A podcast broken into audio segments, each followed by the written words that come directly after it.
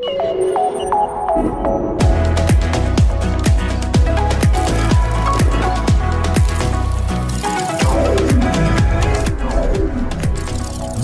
is NAB Show Live.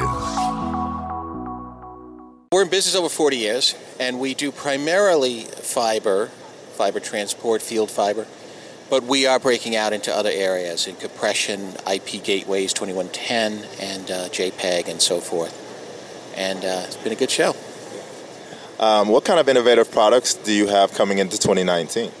Well, I'll start with this one I have right here in my hand. Is that we have a patent on this device, and what it'll do is it'll take a copper video in, you know, off a copper wire and put it out on fiber. Now that's nothing new, but what's patented is the fact that you can clip multiple ones together and then have one power source instead of many. It Has a display for different uh, signal rates and so forth. But actually, behind you is really our sort of flagship product, is the Silverback.